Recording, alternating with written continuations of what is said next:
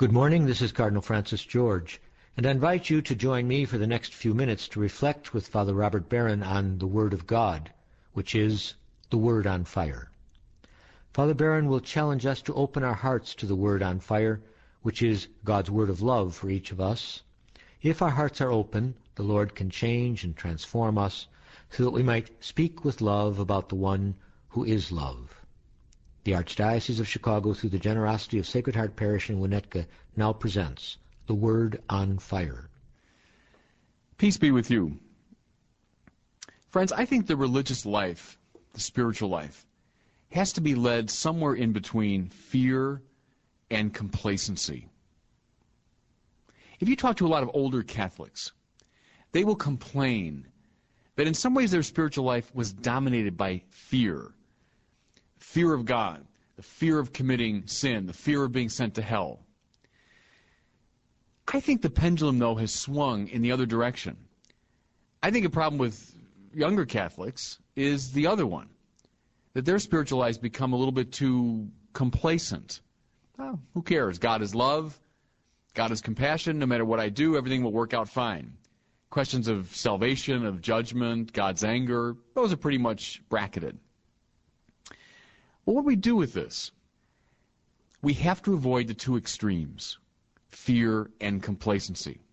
Look, if you're a baseball player, you're standing at home plate. If you're afraid, you're terrified, unless I get a hit, the team will go under. Unless I get a hit, the coach will cut me from the team. If you're living in constant fear, you'll be a lousy hitter. By the same token, if you're at the plate and you have no sense of excitement and focus. You're not keyed up at all. You haven't practiced. Well, you'll also be a lousy hitter. The good hitters live in between fear and complacency. Some of the seminarians here at Mundelein, where I teach, will get up for their first homily, their practice homily. When they're petrified, they're terrified. Well, that makes for a lousy homily. On the other hand, if a priest gets up and he hasn't prepared, he hasn't thought, he hasn't focused, and he gives a homily in utter complacency, that too will be a less than satisfying performance. I think this gives us a clue to the language the Bible uses. Some people will say, look, there's all kinds of tough language in the Bible. God's demand, God's anger. We see in this wonderful passage from Luke's Gospel people speak to Jesus about the tower in Siloam that fell on 18 people and killed them. And Jesus says to them, Unless you repent, you will perish the same way they did. And then he tells that really terrible parable of the fig tree. Here's a fig tree that's not producing fruit. So the man says, Well, let's cut it down. Let's just take it up ground. And then the gardener says, Well, now wait, let me just spend one more year and I'll I'll hoe around it and I'll try to attend to it. And the owner says, okay, one more year, and if it's not productive after one more year, we cut it down. Well, that's a harsh story. The story of God's demand. Unless we are producing fruit in the spiritual life, God threatens to cut us down.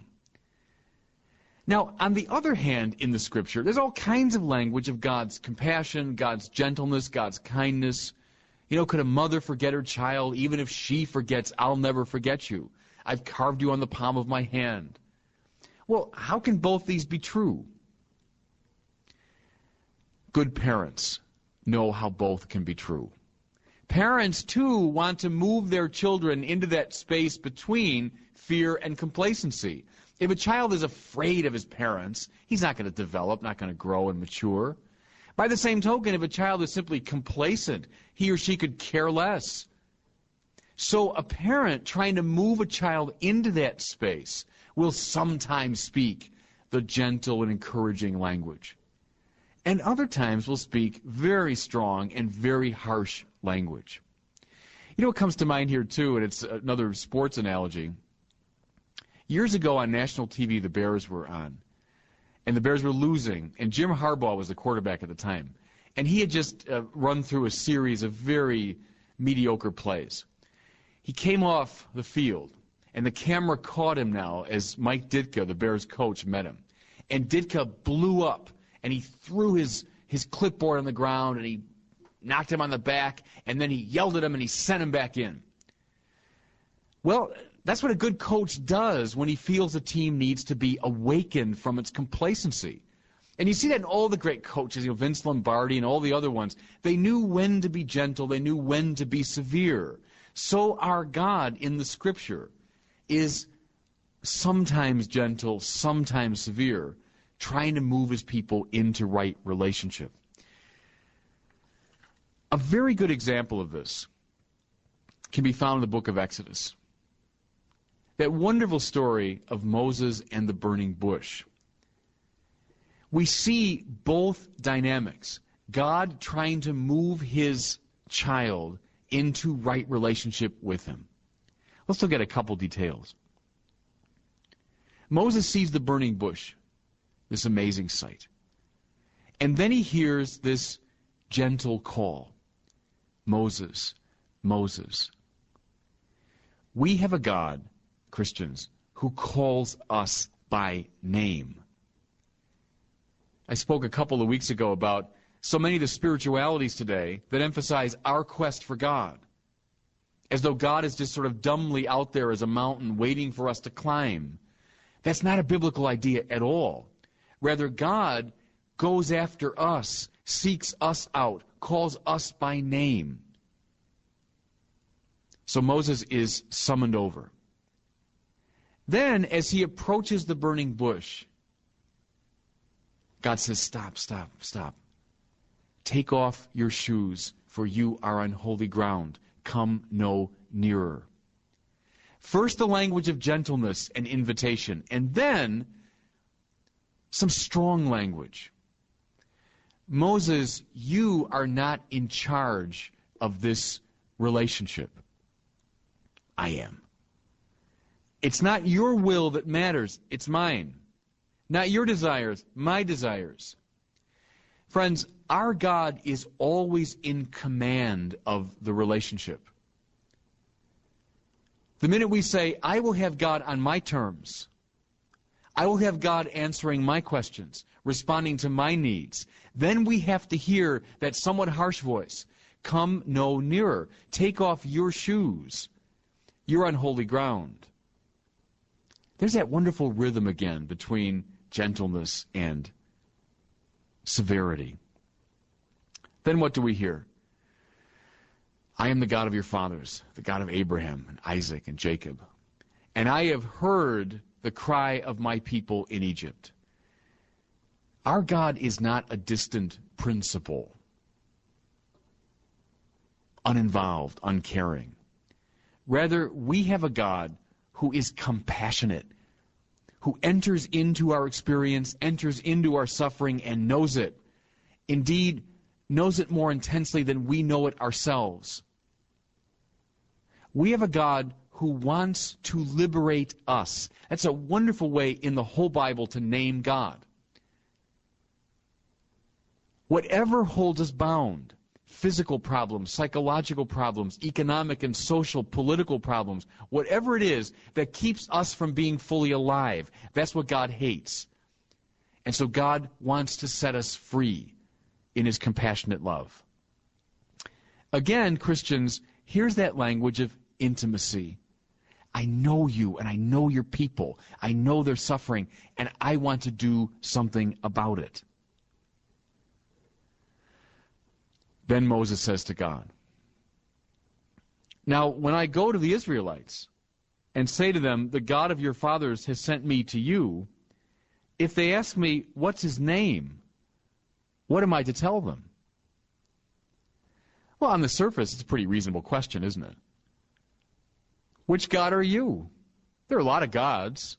So in Moses' time, there were all kinds of gods. The Egyptians had their gods, the Canaanites had gods, there were gods of the desert, gods of the mountain. So when he hears this voice, he asks, reasonably enough, Which one are you? But God has none of that question.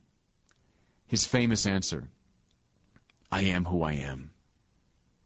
One way to look at that answer is simply this Stop asking me such stupid questions. I'm not one God among many. I'm not a particular God, but rather I am being itself. Not a God of this place or that place, not a God of this person or that person, but I am the God who reigns over the whole of the cosmos. Moses, you don't control me.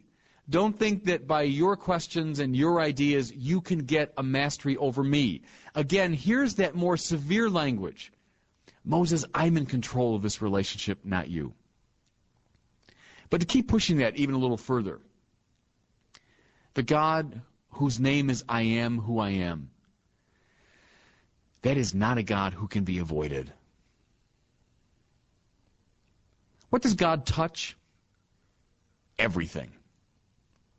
What is God the cause and source and ground of? Everything.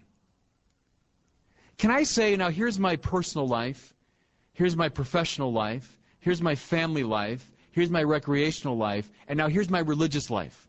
No. We could say that if God were simply a particular being. But when God says, I am who I am, he means I have to do with absolutely everything in the cosmos and in your life. What's the source and ground of your family life? God. What's the source and ground of your professional life? God. What's the source and ground of your recreational life? Everything you do, God. In other words, He wants to be the Lord of everything in your life, in my life. That's the importance and the power of I am who I am. God's lordship over everything and over this relationship. And then finally, what does God do? God sends Moses. No one in the Bible ever gets a vision of God without being sent. Whether it's Isaiah or Jeremiah, whether the disciples of Jesus or Paul, Anyone who encounters God is sent. Listen, Christians, God wants us participating in his work. What's his work? Liberating the world. Who are his accomplices? All of us. God draws us into intimacy with himself that we might then be sent and to do the work of God and to bear his power to a world that is enslaved. What a wonderful privilege Look, there's the intimacy. What a wonderful privilege that we've been drawn into this closeness with God. And at the same time, what a demand. Christians, can we say no to this invitation? The sobering answer of the Bible is yes, we can. Does that make a difference? Yes, it makes a difference. You see, Complacency has no role in the spiritual life. Fear is one extreme, yes, but the other is complacency. If I say, well, anything goes, whether I say yes or no, whether I cooperate or not, it doesn't make any difference. That is not biblical spirituality. Moses could have said no, and look what would have happened if he had. So, every one of us has been given a mission by the demanding God the call, not in fear, but in ardent discipleship, is to say yes to that call. Don't be afraid, but don't be complacent at the same time. That, I think, is the heart of the Christian message. Now, friends, I've been on the air for the past, oh, about three months, so I've been talking to you quite a bit. I'm also eager to hear from you. If you have questions, concerns, insights, different perspectives, write to me. Father Robert Barron at Mundelein Seminary, Mundelein, Illinois, 60060. Mundelein Seminary, Mundelein, Illinois, 60060. God bless you. I hope that you were moved today by the Word on Fire. I pray that together we might become a people on fire with love for God and neighbor here in Chicago and wherever these words are heard until we join Father Barron again next week, I'm Cardinal Francis George. God bless you.